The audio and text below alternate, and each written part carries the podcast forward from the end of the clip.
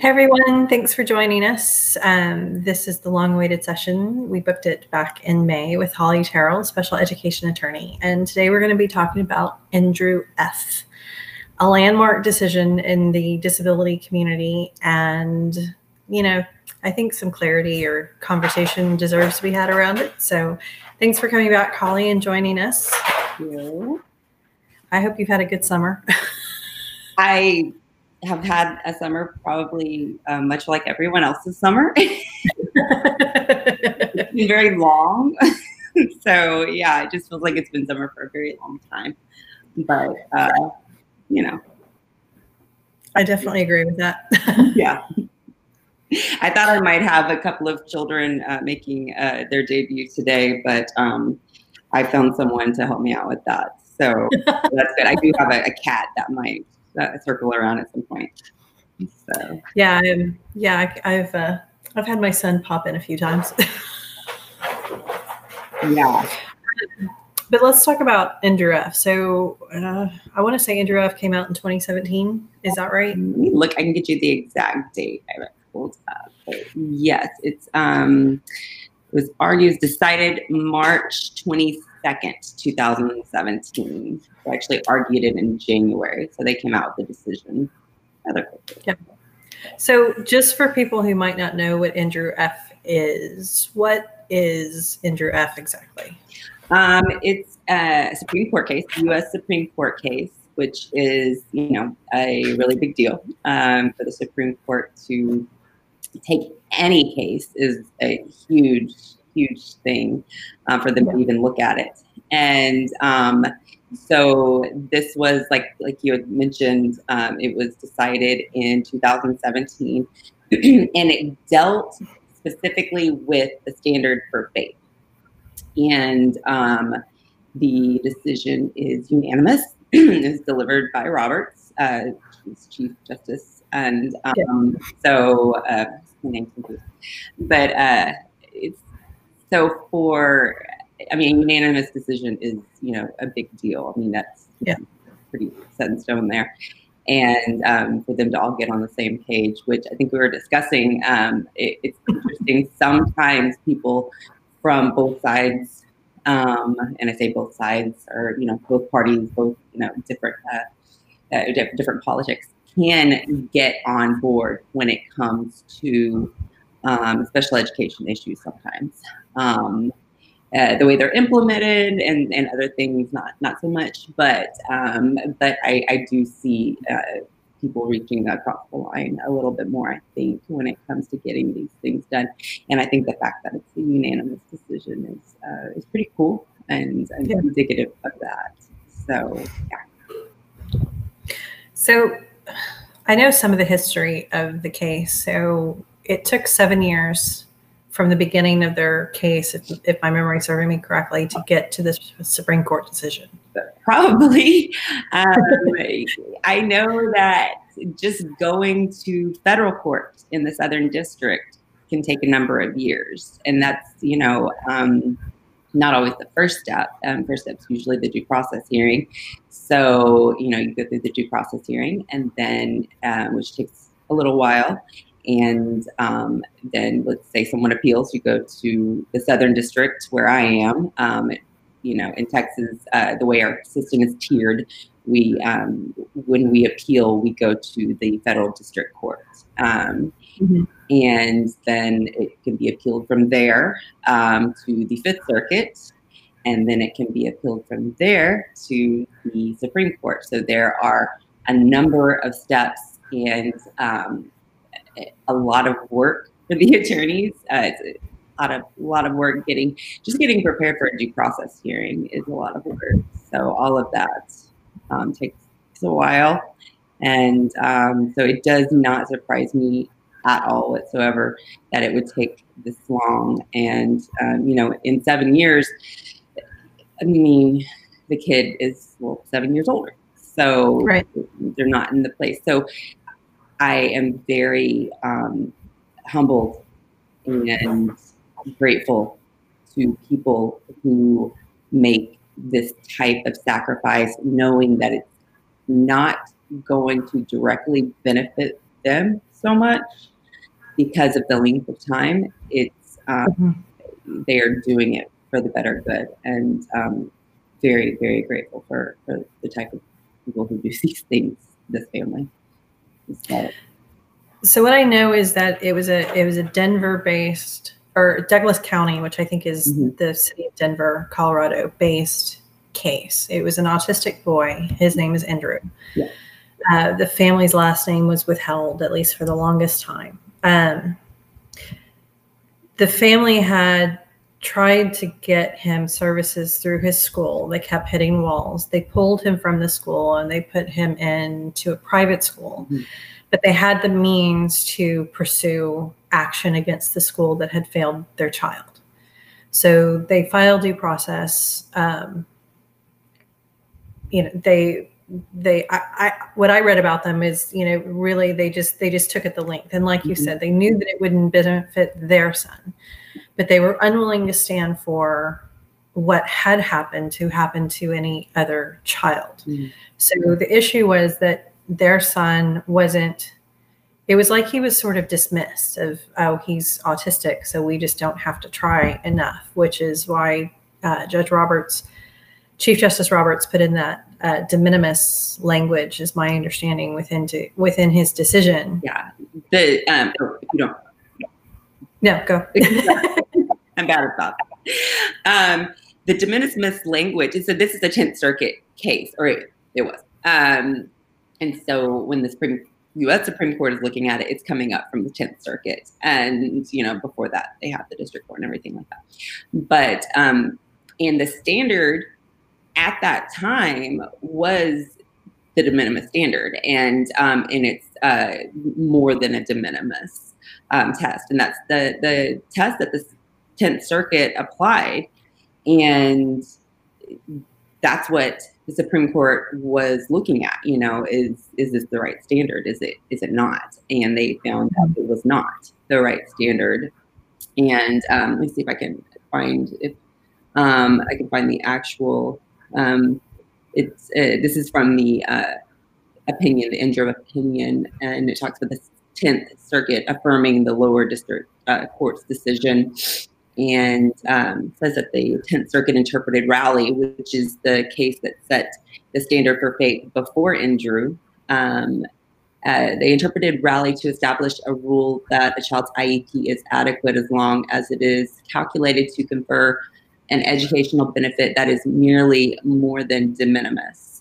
And um, and they concluded that Andrew's IEP had been reasonably calculated to enable him to make some progress and that's why the Tenth Circuit said that he received uh, free appropriate public education, and the um, the Supreme Court said no, um, that that's that wasn't enough, um, and then they uh, they gave the new standard that we have today in, in Drew. So, um, which I mean, you can say it if you want to say the new standard. Yeah, I mean, what it part of their history too is they put him in a school that had an annual tuition of seventy thousand dollars a year, and the child started to have immediate improvement as well, versus you know the almost non-existent improvement that he had had before. Like you said, it was they were defeated in uh, three courts before they went to the Supreme Court um, but less than three months later, the Supreme Court issues a unanimous ruling citing on behalf of the family. We did have one question come in. Heidi, yes, the family was paid $1.32 million in settlement after the Supreme Court decision. That is information I wasn't aware of. That that's that's pretty that you know that they did get some benefit from it, which which is nice, and and you know that can happen, but um, it, it's definitely risky when you're you know going to a court after court after court. So yeah, um, and this is a decision that the federal court. I mean, the U.S. Supreme Court, in my opinion, I mean, they had to make this decision because they had, you know, the circuit had to follow Rowley before then. Now, you know, how that how they interpreted Rowley and and everything and applied the facts to the law is up for discussion, I guess. But um, but um, yeah, it uh, it, it's really it's it's really cool to know that um, every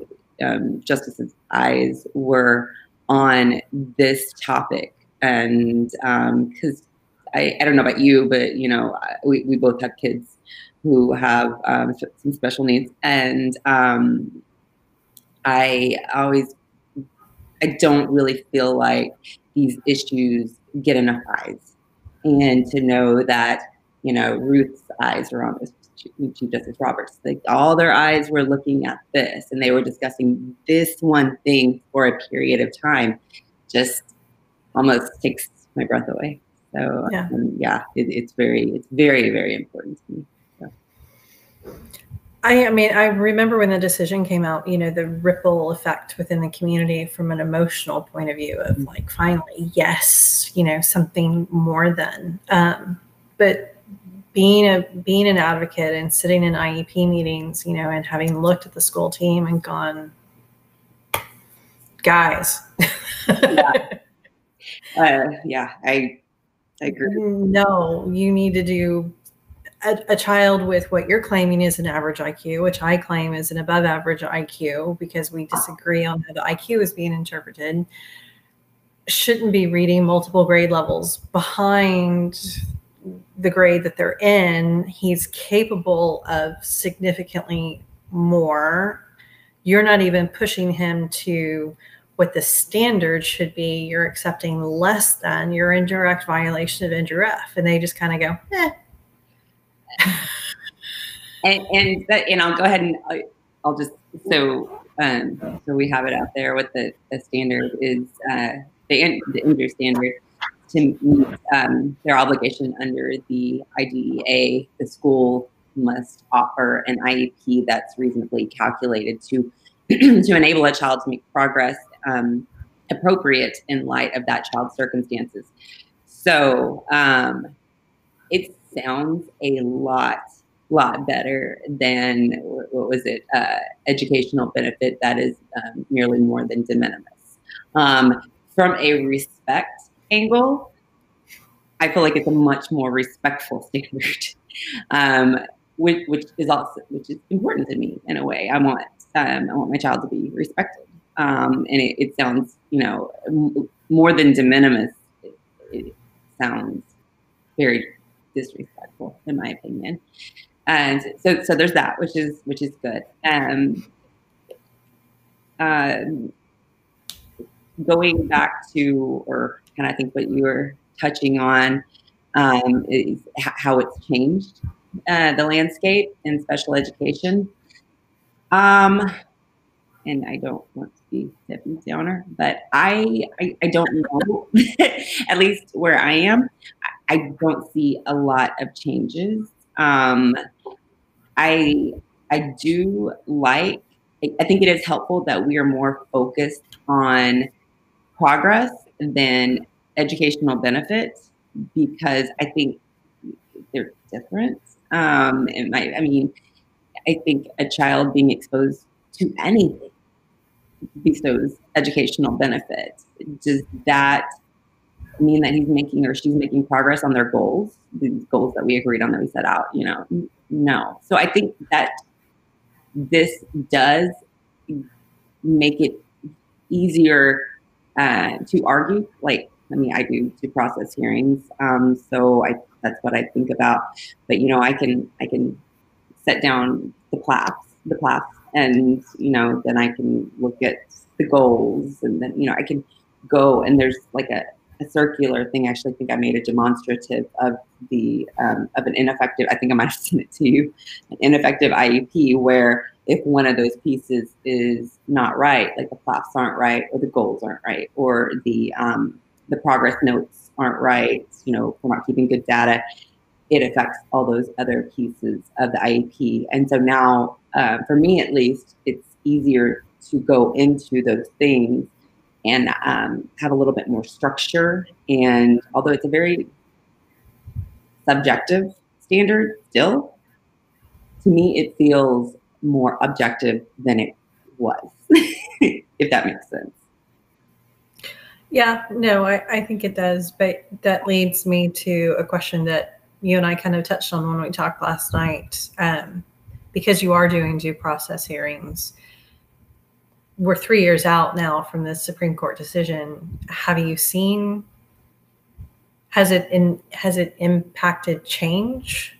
Um, I haven't personally seen a lot of difference um, in the decisions. Um, I'm, I, am one attorney. Um, I'd be interested to take a poll of all the, the attorneys, you know, right. 10, 15 attorneys that do what I do in Texas.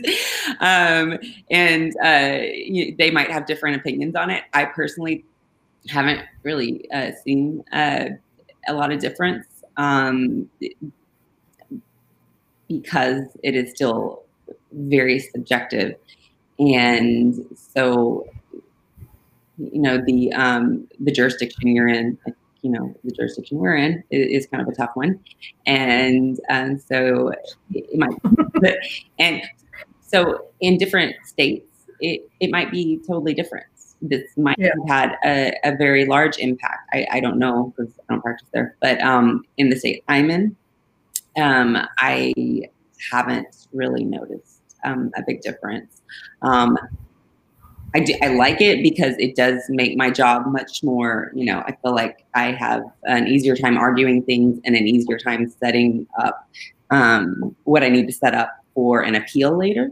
Like if I need to do that, so that that's mm-hmm. easier, which is always an option. So kind of have to look forward to that.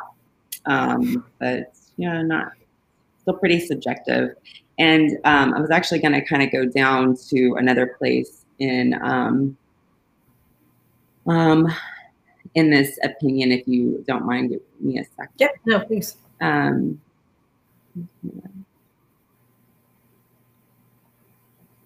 um, it, talk a lot, which is good. Yeah, good stuff. They had said something about the actual standard and the subjectivity of it. Um, they do mention the IEP must aim to enable the child to make progress. And there's one thing in here that, okay, um, it's, it's actually on page, if I can find the page of the it's on. Um, it's like page 15. Um, and the court says we will not attempt to elaborate on what appropriate, like appropriate progress will look like from case to case. Um, it is in the nature of the act and the standard we adopt to resist such an effort.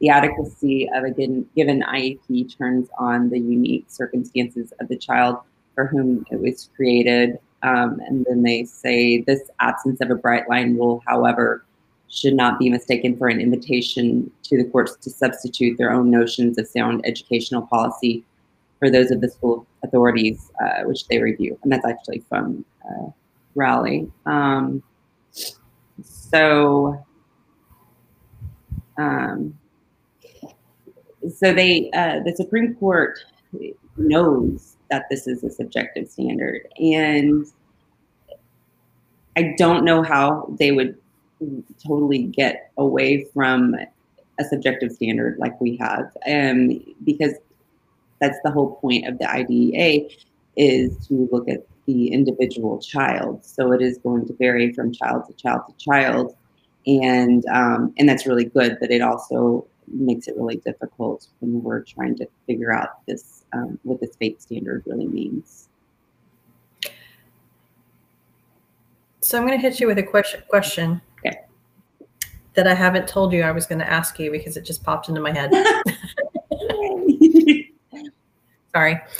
So, um, I mean, obviously, I do a great deal of reading, right? And um, I've been pretty deep lately into studying Seidenberg's book, Language at the Speed of Sight. And in reading his book, after having read several others and several different um, scientific papers, mm-hmm. I was at a place where I was like, he he said something in particular that made me go, I think I finally understand what the issue is. Because you you do hear people say, "Oh, dyslexia is not real." I mean, because this page is very specifically dedicated to what I call the D. So, you know, dyslexia is the heart of that. So, um, we know for a fact that dyslexia is real. You know, that the scientific community is very um, agreed upon that fact. What Seidenberg was able to point out, though, was that the prevalence of dyslexia, or maybe necessarily whatever the finite definition of dyslexia is, is up for debate. They agree on many facets, but they don't agree, like in totality, if you will, on how necessarily to define it. Yes, the International Dyslexia Association has a definition, and the neuroscience community has a rough definition that they're sort of working around. But being scientists, you know, they haven't gotten to this to, to this place of complete totality. Um, dyslexia is definitely a definition of privilege, because then if you go into an underfunded school in a poor community the definition doesn't help because then they're arguing that the children maybe haven't had enough opportunity, therefore, in order to be able to define the LD. So you can't, in that particular situation, you can't, for lack of a better phrase, weed out the LD from those that are just not being given adequate opportunity, which again makes the whole argument for structured literacy even that much more profound. But the point that I want to get to is when I was reading what Seidenberg had written, I was like, that's the problem. Education's argument exists within the gray space of where the scientific community doesn't agree on certain facets about what dyslexia is and how necessarily to define it or work with it. And because it is an individual based thing, no two children are exactly alike. Whether they're normative or dyslexic, it doesn't matter. No two children, no two brains are exactly alike that's where the that's where they anchor their denial and that's where they're anchoring their antiquated view. Um, and we need decisions like Andrew F, but we need more, I think, in order to really we we either need the scientific community to come together and say, okay, you know, here's the plateau here's everything that we definitely agree on you know and here's the gray space that mm-hmm. we're still setting however you know we know all of this so you can't deny all of this and you know we need almost need the laws necessarily to back it. I mean IDEA is great and i know um, sally shaywitz said at one point that she feels like IDEA needs a 14th definition because dyslexia needs to be the 14th classification. It doesn't need to fall under specific language disability because the way that Bennett Shaywitz describes it is saying, um, or sorry, specific learning disability. The way that Bennett describes it is saying specific learning disability is like saying somebody has a cold versus saying dyslexia is like diagnosing somebody with strep throat. So there is a question in there. I'm kind of scared of the question now. Um, so, from your experience as an, as an attorney representing families like mine, um, no, you're not my attorney. No, you haven't represented me in anything, but you know you do represent families like mine. Do you do you find that? Do you find that the denial and even some of the decisions that are made are just because it's seated in that gray space of their inability to agree, or is it something else more profound? And you, this question is specifically with respect to dyslexia or just yes. overall? Um, I think dyslexia, if you can make it overall, then do, but let's do dyslexia first. okay. Um, first, we'll do a bigger picture. Um, whatever I'm the point. Um, so there is um, difference between, you know, let's say um, the DSM, you know, what the DSM says, uh, you know, autism. That, mm-hmm. that was a that's a big one. Um, their criteria for autism and where uh, where the school um, goes in and does an FIE and determines uh, whether the child has um, has autism as a criteria for um, to qualify for services under the IDEA.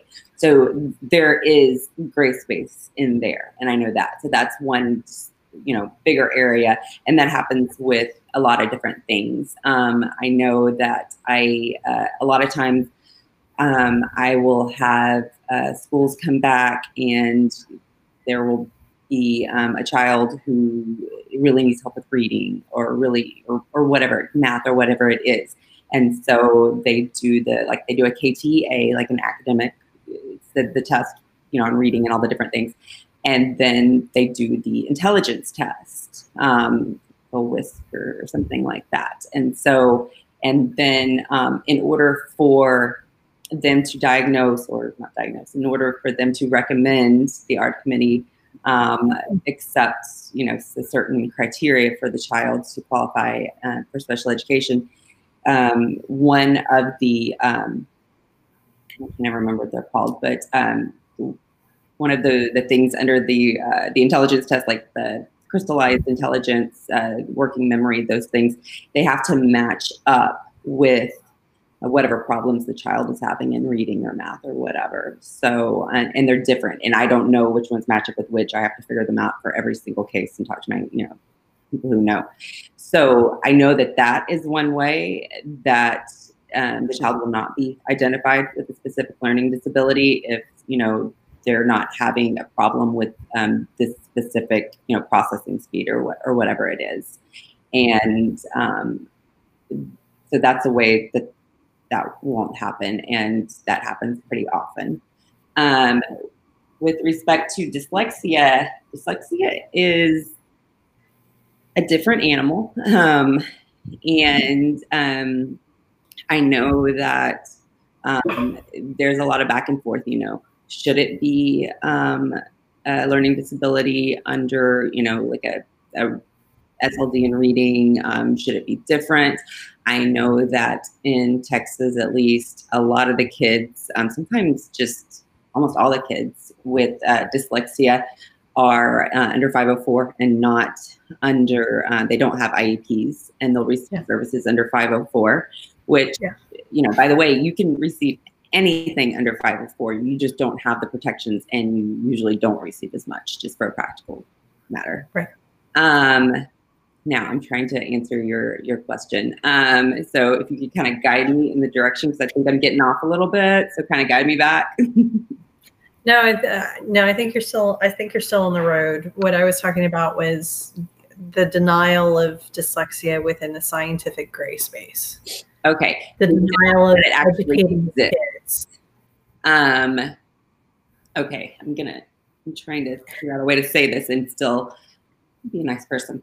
Um, so, um,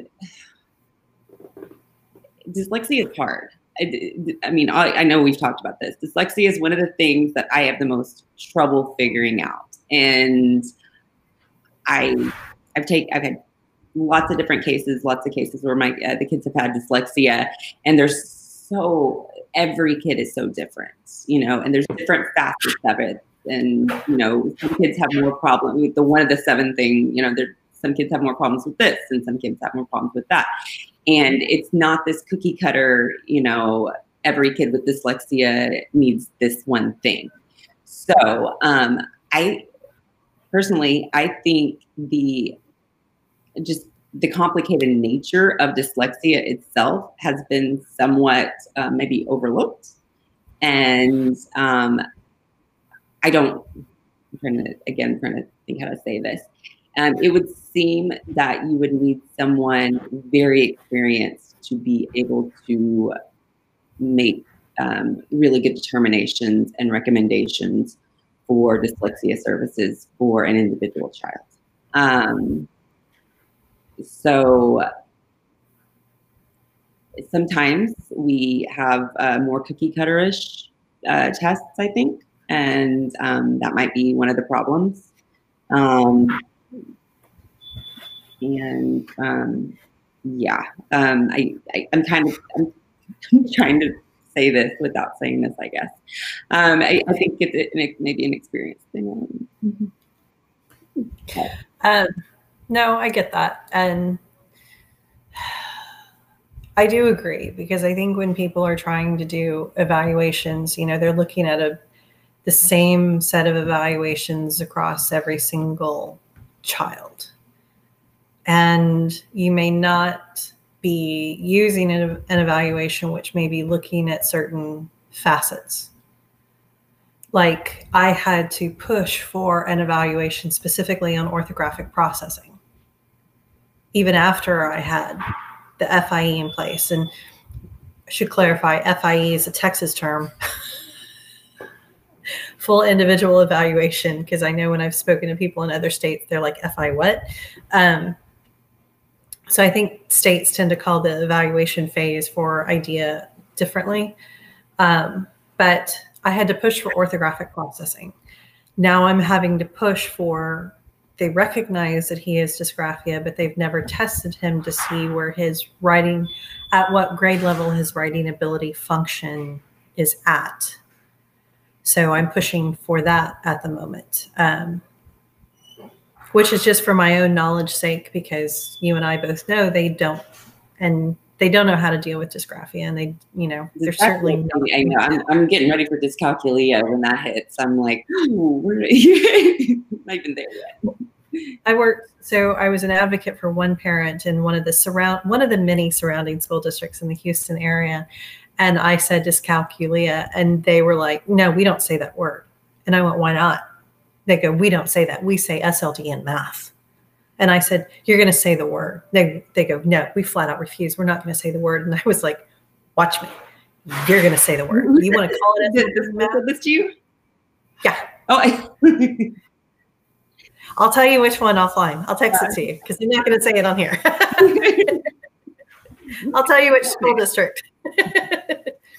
but they, I mean, they were just adamant. They were like, "We're not going to say that word," and I was just like, "You need to be saying that word. We're not going to say the word. Yeah, that that meeting didn't end well. The parents got very angry. So, but it was just, it was just one of those like crazy things, and to the last. So I, I pushed for a new evaluation because of Texas getting into the legal trouble that it did with the Department of Education and the censure that happened. So I wanted very specific changes made to his IEP plan that they refused to do without doing a new evaluation. Which I was like, you know, fine, we're only a year and a half out from the other evaluation, but sure, let's redo it. So they redid it. Because my son is evaluated every March by a very specific facility and the GORT is administered every single March, they administered the FAR as part of his FIE because they couldn't give him the GORT. Mm-hmm. Well, the FAR at least tells us a lot. I mean, it's not one that the district commonly uses, and it was it was so informative because it looks at things that the other evaluations that they typically use aren't looking at. And I was, I'm always sort of dumbfounded by that process, but I shouldn't be, mm-hmm. if that makes sense. I mean, maybe I'm always hopeful, and then I just. Which is weird because I'm one of those people who always expects the worst but hopes for the best. That's good. I think when it comes to evaluations, I'm always hoping for the best and then really disappointed when that's not what happens. Mm-hmm. Yeah, but, especially when it's your kid. Um, and yeah, and yeah, I just keep going back to the fact that dyslexia, there's just so much, and it's for me, it's one of the most confusing um, criteria that I deal with. And every single time I have to go through and research and I learn new stuff.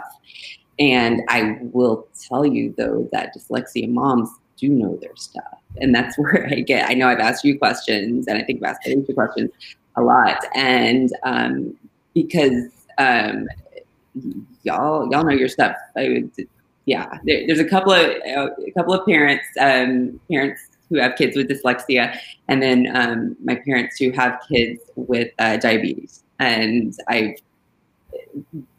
never been so, and maybe epilepsy, but I've never been so impressed by the vast amount of knowledge these parents have acquired. And I get to learn it all. Uh, so, and it's, yeah, I, I, like learning it all, but um, it's, it's very, very impressive.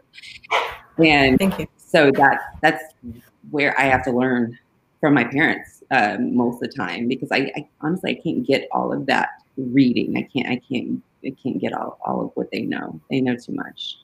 Um, so you know, you've got these parents who this is their life, and you've got these cookie cutter tests, and yeah, it, it it's just easier to, to to do it like that um, for schools. Um, and um, you know the question of giving different dyslexia services to different children, I know that that's an issue as well.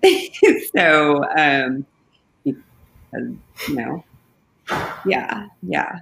Um, so, uh, I don't know. Yeah, I mean, I'll just say, I mean, that's one of the most frustrating things from a parent's point of view is because, you know, you take a kid and you stick them in a group and you assume every kid in the group is at the same level and has the same weaknesses and needs exactly the same kind of supports. And it's like, so structured literacy, yes, every child in this country, regardless of dyslexic or normative, it doesn't matter, would benefit from structured literacy. I'll enter into that debate with anybody that wants to enter into that debate. the science is there, the proof is there, case closed. But um, from a remediation point of view, to take it to take just this unknown group of kids and stick them together and go okay we're going to stick you in exactly the same lesson in exactly the same place and we're going to move you at exactly the same pace. Mm-hmm. that is never going to be an approach that works but unfortunately that's what our schools do because they don't have the knowledge to be prescriptive per children per child.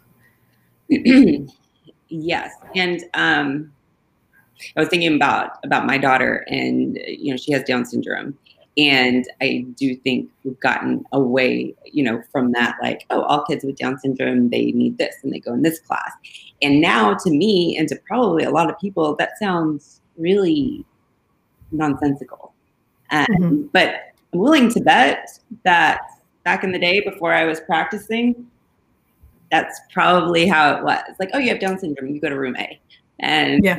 uh, that that's not how it is now, and that's not how it should be. Um, so um, I'm hopeful that the same kind of progress will be made um, with dyslexia and with um, other criteria.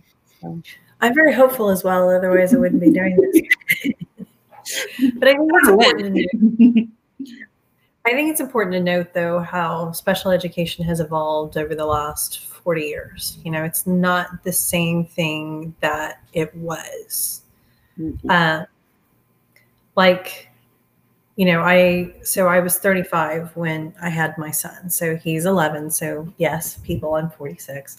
So, um, but when I was originally making the push for special education three years ago, maybe it was three and a half years ago. I don't know. It was three years ago when I was originally making that push for special education identification for him. I went back in my head to my memories of the special education department when I was in a elementary school. And, you know, there's, that's a very prejudicial view to take, but I, that was a very scary step for me to take because it changed from when I was a little girl to what it is now. Thank God um, IDEA was a fundamental part of that change. Um, but when I first started the journey, I didn't know that. You know, and I remember being so I, I, I did it, I got it, was about to go into the first IEP meeting, hadn't told my husband a thing. And I'm like, okay, so honey, I did this thing. and he's four years older than I am, which means he went through school four years before I did. And so, think knowing knowing what I was thinking in my head, I was like, oh, oh my God, what is my husband going to say? What is he going to do? Is he going to be like, why would you stick our kid in special education? And he said the most profound thing to me at that moment. He turned around and he looked at me. He goes, Of course you did, because that's where he belongs. He learns in a certain way or he has to be taught in a special way. So of course it has to be special education because he's not going to get that in gen ed because they're they've bought into the wrong curriculums. They're never going to teach the kid how to read. We already know that. that and I was like, amazing. oh my god, how'd you get that so fast? um, no, absolutely. I my uh, my oldest daughter, older daughter of two, um, she's uh, gifted, very gifted, and has ADHD and I, I mean, in my opinion, it, it's the same thing. She should be in special education too. It's not, it's just, she needs to be taught in a different way. And ever since she's been in um, a class with kids who are a little bit more like her and a little quirkier like her, it's been it's been better, and she's um, she's had a lot of growth. And because you know she, she learns differently, she she says a lot of weird things really cool things like like I, I love how she is but she she's on a different level and you know so she she needs to be taught a little bit differently and um, yeah so I, I think in a lot of states they're actually um, they are considered special education um, get the classes. So any final so did we say? I know we talked about it before we went live, and now I can't remember if we actually said it or not. So, one of the things we did want to say is a number of cases are applied to the Supreme Court on an annual basis, excuse me, but not that many cases are accepted by the Supreme Court to be heard. Mm, yeah. So, the fact that Endrew F. actually made it to them for people to stand in front of them and argue a case in front of them is a very profound thing because it really is so rare if you think about it. It um, absolutely, absolutely, and that was kind of going back to what we were saying about oh my goodness, like all the like all these eyes are on yeah. this issue that affects my kid that I feel like nobody cares about, and um, you know, I'm in this community, so I guess I feel like my people could care about it. But overall, and if I wasn't in the community I'm in, I mean, I would I would feel very very alone. And mm-hmm. you know, as, parents of kids with special needs, I, I think we we do feel alone um, sometimes yeah. anyway. But um, but yeah, and I was trying to find the, the, the stats on how many cases are accepted. I just know that it is a very, very low percentage of the cases that are submitted. And I also know that for the attorney, it's a lot of work to submit the case and knowing that you're probably not going to get accepted. So, um, yeah, I mean, it's, it's a big deal. I did want to say one thing just too, because I know we've been kind of talking and I want to make sure that I give um, just some uh, recommendations or something. Um, try to be solution oriented. Uh, I don't think I was um, as much as I liked to be earlier. Um, so, with respect to you know the complexity of uh, dyslexia, in my opinion, um, I don't know if you think it's complex anymore, but I do. Um, I do. just remember, and not you personally, but just just it, I think it would be helpful to keep in mind that for everyone that um, after an FIE, um, after the school evaluates, there is always the option to ask for an IEE, which is the independent educational evaluation, and then go find someone who um, you trust who can look at these things and give you a second opinion and right. bring that to the school so you can um, the school doesn't have to go by it and implement mm-hmm. recommendations or agree with everything they say but they do have to consider it and i would argue that they should consider it in good faith um, I, I, don't know if i would on that but yeah um, because uh, it, that is important and um, i actually i think we've talked about this did a due process um, my first one on um, IEEs and how important they are, and looked at a lot of case law and um, very important. And I know the Supreme Court has said, you know, how important it is that parents are armed with that second opinion so that they have the information they need to go in and discuss their child and not just giving everything over to the school um, to say, you know, we evaluated, this is what we found, this is what your kid needs. And so definitely, if you're not real happy with the evaluation the school gave, go get that IEE. It's um, really not. I mean, I really don't even see it as that big of a deal. I wouldn't go get it just to get it because it is expensive for the school, and I don't want school to have to pay for something they shouldn't. They don't need to pay for. They've got a lot of other stuff to pay for. So, right. But if it's going to be helpful, absolutely, that is your right. That's one of your um, your rights is to go get that IEE. And um, I think we talked about that earlier, how that process works. But um, I always always suggest that. No, and I and I agree. And based off of what somebody that I know very specifically went through in her district, but I tell parents that I talk about getting IEs with is I say, look at your school, and when you tell them you're getting an IE, ask them for the rules of engagement. And what I mean by that is this particular person that I'm referring to went and got, you know, she said, I want an IE. Mm-hmm. The school said, okay, sure. She went, she got the evaluator that she wanted. Mm-hmm went and got the IEE. The evaluator said everything that the parents had been saying that the school, it was in direct contradiction to the school's evaluation. Mm-hmm. And then they get into the meeting where they're supposed to review the IEE, and the school says, We reject it. We're not going to consider it. And she said, Why not? And they said, Well, you didn't do an in class evaluation. And she said, Excuse me? um, she ended up winning but it took several meetings and um, engaging an advocate and just a lot of temerity on the part of the parent and um, planning with me as well of what I know about IDEA and there ended up they ended up making a mistake that I went that's your crux right there and you tell them that the IE is still on the table because they just said this and that no. So they can't reject the IE and stick it back in there. And so she did, and she won.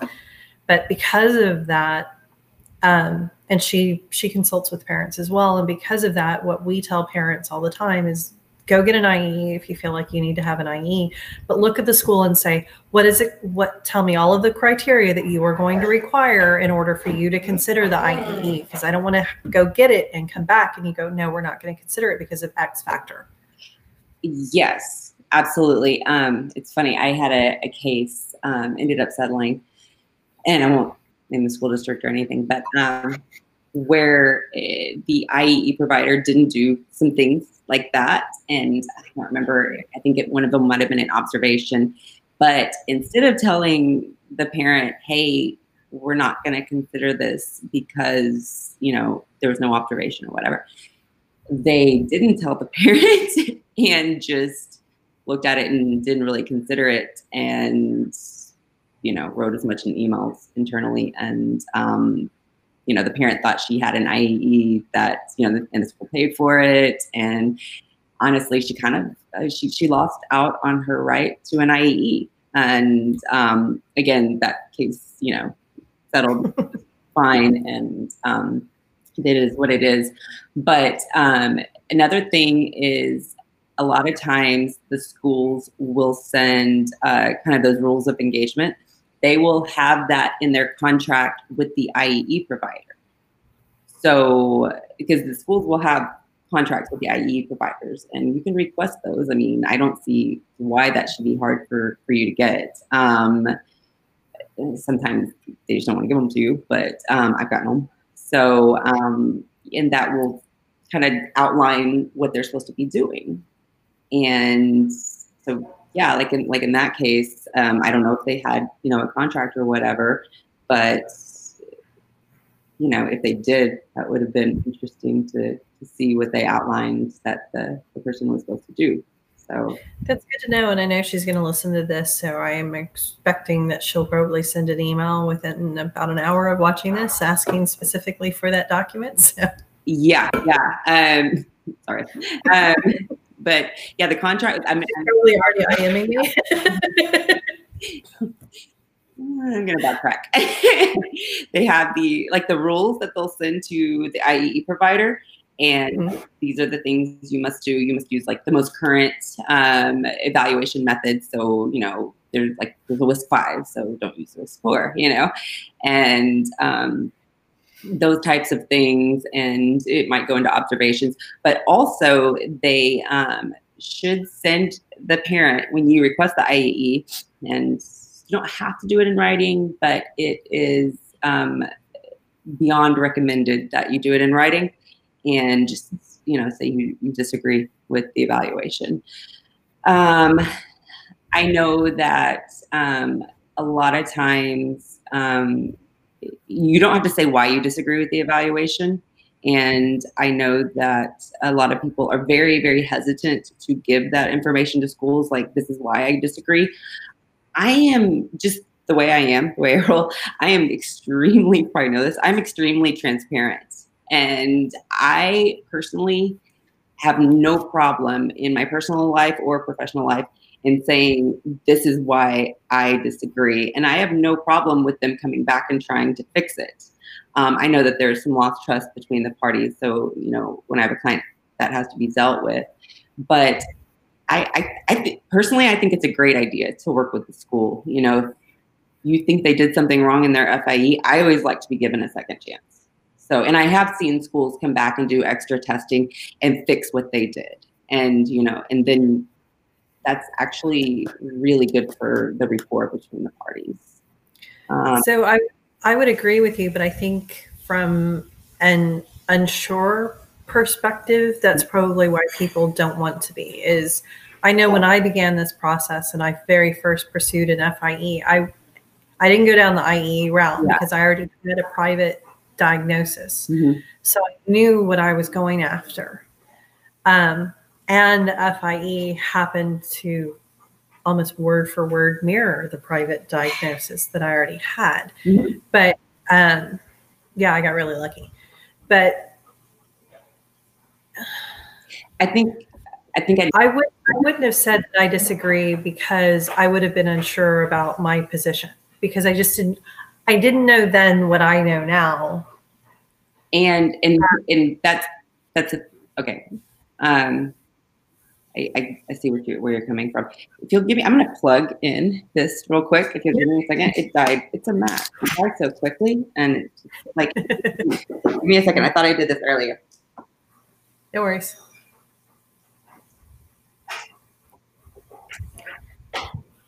So for everybody still listening, I hope this is helpful. We're going to wrap up in a couple minutes, but um, Holly is such a great source of information, we end up to usually just keep keeping on going. I kind of geek out a little bit sometimes. Um, so for the um, here's the thing with IEE, you, you need to disagree, um, and if you don't know why you disagree, just because um, it doesn't feel right. It doesn't feel. And, and, and, I, and I get that. I, I really, yeah. really get that. And that's, um, it, it's also very helpful to have other people look at this. You know, mm-hmm. we all have friends. We have friends who are, um, have uh, kids, their kids with different special needs. And, and some of us have, you know, doctor friends or psychologist friends or, you know, whatever. Mm-hmm. Get, maybe get someone to kind of look at it and say, you know, or maybe ask the the school questions about it. Like, I'm uncomfortable with this. Can you answer this? Because they should have a meeting with you to go over this FIE. So right. that's helpful. Now, if you just disagree because you don't think that they were thorough and it's very hard for you to articulate, and I I get that. I've been doing this a little while and you know, I sit here and say, oh, I, I want to say exactly and and that's my my privilege to a certain extent. Like I, this is what I do. So I, I do need to be brought back. Like, you know, not everyone does this every single day, you know, personal and professional. And so, yes, I, I can see where it's going to be hard to, to say that. So no, you don't have to say exactly why. If you're uncomfortable just because it's hard for you to articulate it, then, then no, just say you disagree. Um, I guess what I was getting at more is I, don't see a reason to hide the ball. And so that's that's really what I was talking about. It wasn't where it's really hard to to explain. Um, no, and I didn't mean to imply that because I think that you're absolutely right. And you know, um, I didn't know you three years ago. About like the, but like I said, I didn't have to go through the IE route, but like the the people that I know that have taken the IE route, you know, they've most of them have done it because they just didn't feel like it reflected their child. And you know, they're there going, they're saying my kids, my they're saying my kid doesn't need any help, but my child is more than two years behind in reading. The anxiety level is over the top. They cry every single night when they're trying to do their homework. They're shutting down. My child is slipping away from me. How can they say? Well, that, in my opinion, is an absolutely valid reason to disagree. Like, they came back and said, My kid doesn't need help. I know my kid needs help. Yeah, that that might be something that's hard to put on paper, and you don't want to, you know, pigeonhole yourself in because you don't know what they may have done um, insufficiently, you know, or and so I totally understand. And I'm not saying, and I'm glad you asked that. It's a, a really good clarification. I was only, you know, going at right. the, you know, if you've got a speech and uh, you know you're you've got the, the entire gamut of everything, and you're really just worried about the speech just worried about the speech, you know. Um, but um, but a lot of times we, we aren't. You know, we, we want everything, and, that, and that's valid too. So um, uh, I, mine was more of just like I don't see a reason to hide the ball. Right. Um, and just just to kind of give some random examples, like um, a parent goes in for an FIE, or you know, I need to stop saying FIE. The parent goes in for the evaluation under IDEA for dyslexia, and then the school comes back and says your child isn't dyslexic, your child is autistic and you know that's the source of all the problems i mean you know case in point take the due process thing that's been going on in dallas isd for for like the last year even though i know of instances here within the greater houston area as well and then you know you have different cases where the child melts down in the middle of the court and it ends up being dismissed as oh they melted down because this was beneath them and so the child doesn't have any problems and the child melted down because what was being asked was too much not because it was beneath them mm-hmm. uh, you know certain things like if the child is melting down why is the child melting down um, had a conversation yesterday about um, all of the behavioral issues that come up as a result of denials and how then the child gets pigeonholed from a behavioral perspective and has behavior goals or they keep insisting on behavior goals when that's that's an effect not a cause. And even moving the child from a public school to a private school that may deal with their LD may not necessarily be dealing with the cause or with the effect the emotional effect now and the long term ramifications of those emotional effects. And this is, and I don't want to go down that rabbit hole because we're already like an hour in and we could talk about that particular piece for like an entire another hour. But there's just, I like that you brought up the fact for the IEE and I love that you want to be transparent. And I completely agree with you. I want to be transparent as well. I just know, at least for me in the beginning, um, and I should say I'm the youngest of three children. So I'm a little sensitive about being told that I'm wrong, even though that I know that I'm really smart and I know what I'm talking I'm about. I'm always right. you know, and so uh, for, fortunately, I have enough knowledge at this point that if you want to tell me that I'm wrong, I'm going to go, okay, you know, prove that I'm wrong because I know that I'm right.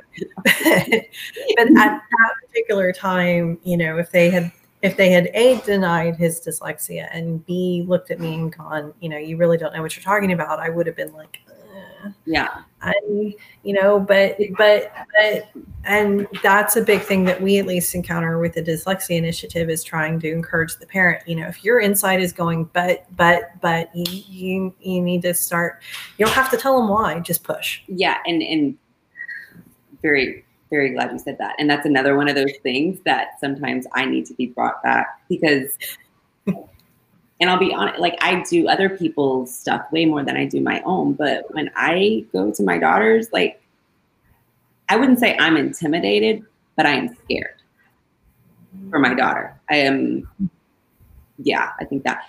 But I, I do. I, I forget about the intimidation factor. And so I have to really work on being, you know, empathetic and thinking about someone walking into a room of, you know, 10 people, 15, 20 people.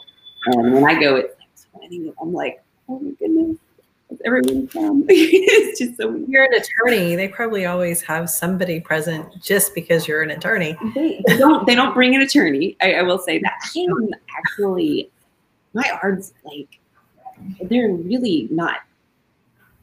It's not that big of a deal to me. Like I am not a fighter in that way. I just get along. I I have fun. I I don't know. But um, I mean, I'll do what I have to do. But um, they, they seem pretty chill to me. But I don't know, maybe not. So, um, but I do forget about the intimidation thing because I think when you do something over and over and over, it becomes much less intimidating. And you know, and as parents, you know, you, you do it over and over to a certain extent, but maybe once a year, maybe twice a year, you know, and you really don't feel like, you know, I always feel like I have some recourse, like I, you know, and I think when you don't feel like you do, or you don't know what mm-hmm. it's like, that that can probably be scary. Which again, is kind of why we're doing this, and hopefully, um, you know, um, helping people to feel less intimidated and more, you know, confident. And um, and man, what you just said about the about the the, the gut, and um, I am not getting sexist right now because but I I know as a mom, and I'm sure dads had the same thing in their own way. But as a mom, I know like there's something, and there's something I feel, and and he's cute. Somebody's needy baby, greedy baby, and is tired of me yeah. not paying attention to him. Sorry, but that gut feeling, I I think it's real. I think it's absolutely real. And I yeah. ask my clients their gut feeling all the time. I'll ask them and they'll give me facts. And I'm always like, no, no, no, no, no. I, I don't want facts. I want to know what you feel. Like, I want to know what you know is real. What, what's going on. Definitely. So my three dogs are about to go bananas because one of them's out of the kennel and the other two are in, and the sun is shining and it's playtime. So, um, but we've talked about a lot. I think we've had a really great conversation today, and I always love talking to you. I can talk way too long. I, I can. I love this stuff, but yeah, we should do this again. we should. Um, but I'm sure that we'll come up with more topics and do more. We don't have anything else planned right now, but it's just the beginning of the school year. Maybe people will get. We should probably have it. I know a lot of people are asking us a lot of questions I'm seeing it in really all of all of the dyslexia groups. We should probably have a conversation about compensatory education, but that needs to be its own session. So let's yeah. Message you about that. But there's a, um, yeah, there's a lot of things that go into that, and I've been mulling over that in my head. So yeah, um, continue. So I'll message you. We'll schedule that one because that's a huge, huge, especially as we continue in virtual learning. Yeah, and we talked about the mock, the mock up, the hearing or something. So. Yeah, we're definitely going to do that too. All right. But thanks for joining us. And we're going to wrap up here. And everybody have a really great weekend. Mm-hmm.